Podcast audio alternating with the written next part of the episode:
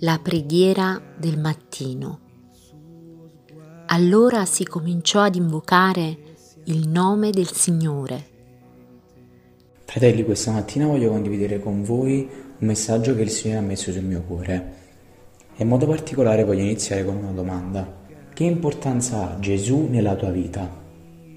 E voglio portarvi l'esempio del re Acaz e suo figlio Ezechia.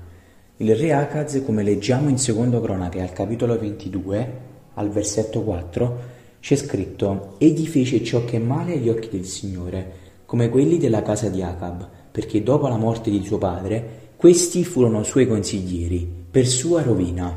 Quindi Acaz aveva fatto ciò che è male agli occhi del Signore. In modo particolare aveva promosso il culto a Baal e aveva fatto eliminare il culto al Signore. Quindi non aveva dato più la fiducia al Signore, ma ad un altro Dio. A differenza invece di suo figlio Ezechia, che dopo il malvagio regno del padre, per circa 16 anni il padre aveva regnato, Ezechia arrivò al trono e non perse tempo.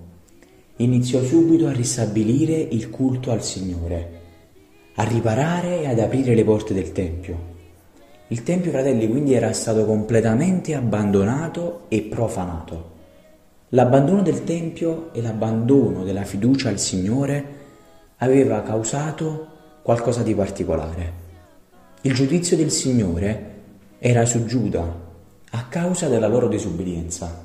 La mano di Dio quindi era contro i giudei a causa del loro rifiuto di adorarlo.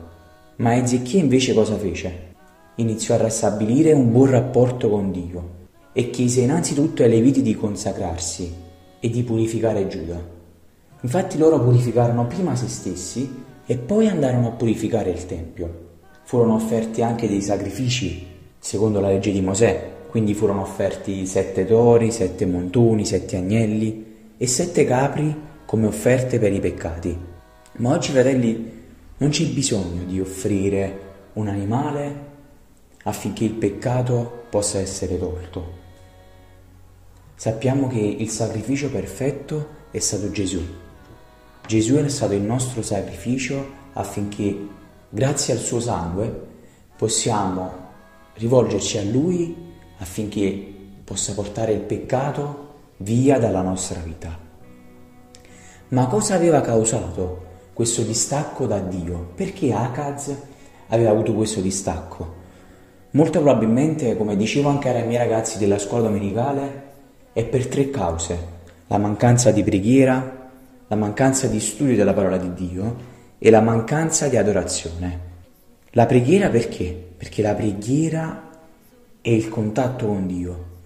Acaz invece aveva creato un altro contatto, che non era quello con Dio, ma era con un altro Dio, con Baal.